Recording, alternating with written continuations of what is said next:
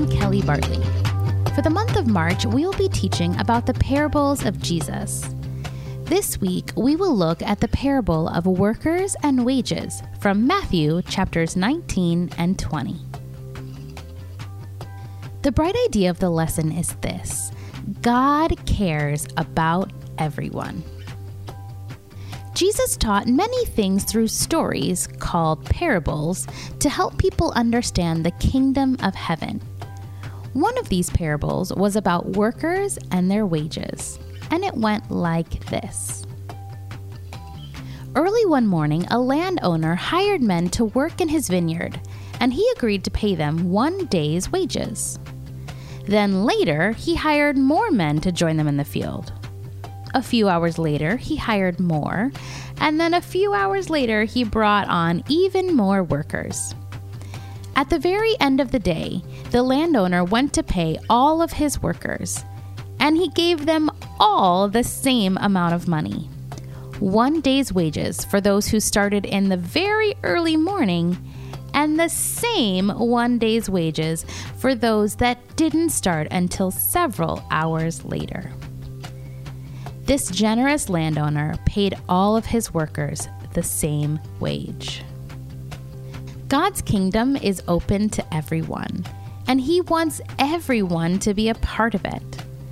God invites us into a relationship with Him where He is generous with us in His love and generous in His forgiveness. Let's talk about fairness for a minute. We've probably all been in a situation in our lives where we felt we were treated unfairly. Maybe you didn't get something you thought you deserved, or maybe someone else got credit for something you did. You've probably felt jealousy or irritation or even anger at someone else when you have felt treated unfairly. I think we can all relate to the first group of workers in the parable of the worker and wages today. On the surface, their experience does seem very unfair, and the workers made this known to the landowner. How come they were receiving the same amount as those who only worked for 1 hour? Are you kidding me? To be honest, I get it. I think I'd be unhappy about this too. It doesn't seem fair. Fairness is such an important topic for kids, and often kids, and quite honestly ourselves, translate fairness into sameness. It's only fair if it's the same. But God doesn't work this way.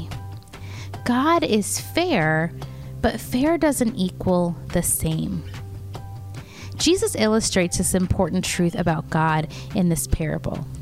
What would have been the same is if every worker got paid for the same amount of hours that they worked and paid the same rate for the hours. But this isn't how the landowner does this. Think about it this way. We all sin and make bad choices. Because of this, none of us deserve God's love and forgiveness. These are gifts from God and show us how much He cares about us. God is generous. He lavishes His grace and compassion and loving kindness upon us. God cares about everyone, and He wants us to have a relationship with Him. It's not about sameness. But yet, when we trust Jesus as our Savior, we can know that we have received all of God's grace and forgiveness, no matter what we have done or when we have started our relationship with Him. Our memory verse from Ephesians chapter 2, verse 8 reminds us of this.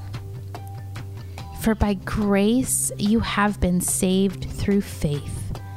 And this is not your own doing. It is the gift of God.